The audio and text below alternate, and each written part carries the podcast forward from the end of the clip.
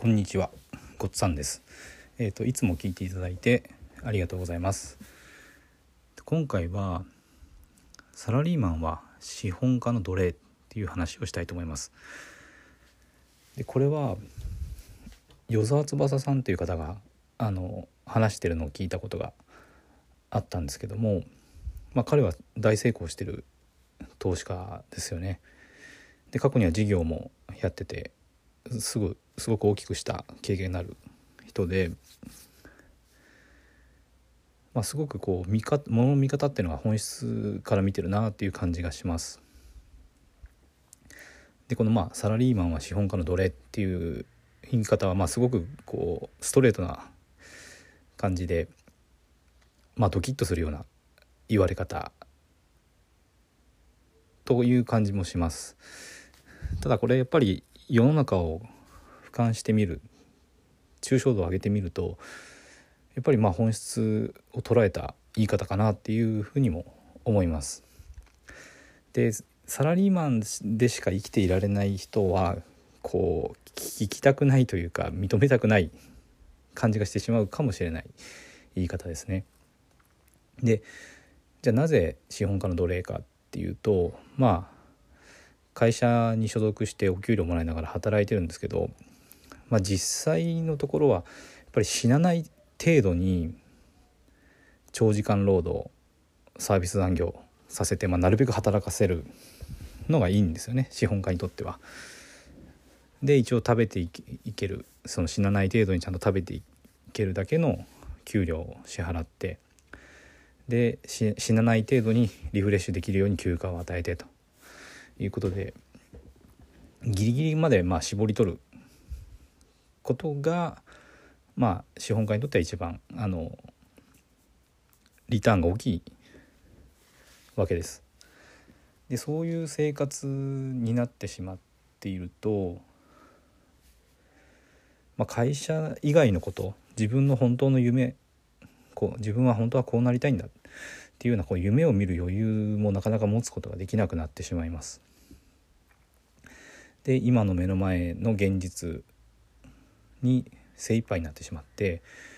まあこれが当たり前とか仕方ないとか我慢して働くのが正しいんだっていうようなこう考えになってしまうんですね。でそれで気が付いたら65歳とか70歳になっちゃうわけですよね。でそうするともう体も老人になってるしそこから何か自分のやりたいことやろうと思っても若いうちにしかできないことってやっぱありますよね。で、まあ、気が付いたらもう人生がほとんど終わってしまっている。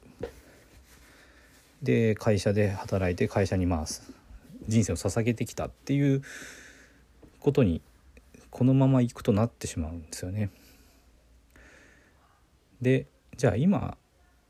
自分がそうなるなりたいのか本当にそうなりたいと選んで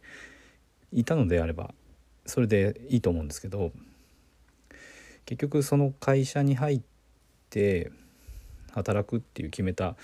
時点がどっかにあるんですけど、まあ、それは小学校中学校高校、まあ、大学に行ってで会社に入ってっていうようなその過去に周りから影響を受けた自分が無自覚に選んだ選択なんですよね。過去の周りからの影響にまあ縛られた選択になってしまってる。でその選択無自覚にまあ選んでしまった選択。で所属した会社。そこに人生をじゃあ全て捧げるべきかっていうのは一度立ち止まって考えてみたらいいかなって思います。私もそれは考えました。でやっぱりそれは違うなっていうふうに思って今行動してます。で違うと思ったらやっぱり今の自分の現実を変えていかなきゃいけないですからまあ会社に所属しながらも自分の時間を作って勉強して行動して行かなきゃいけないですね。で、まあ、そのための不動産投資であり、まあ、FX っていうふうに考えてますなのであのここで今ですね立ち止まって考えてみて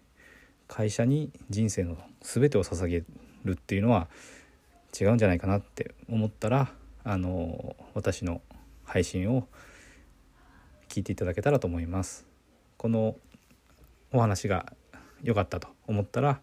えー、いいねそしてフォローしていただけると嬉しいです。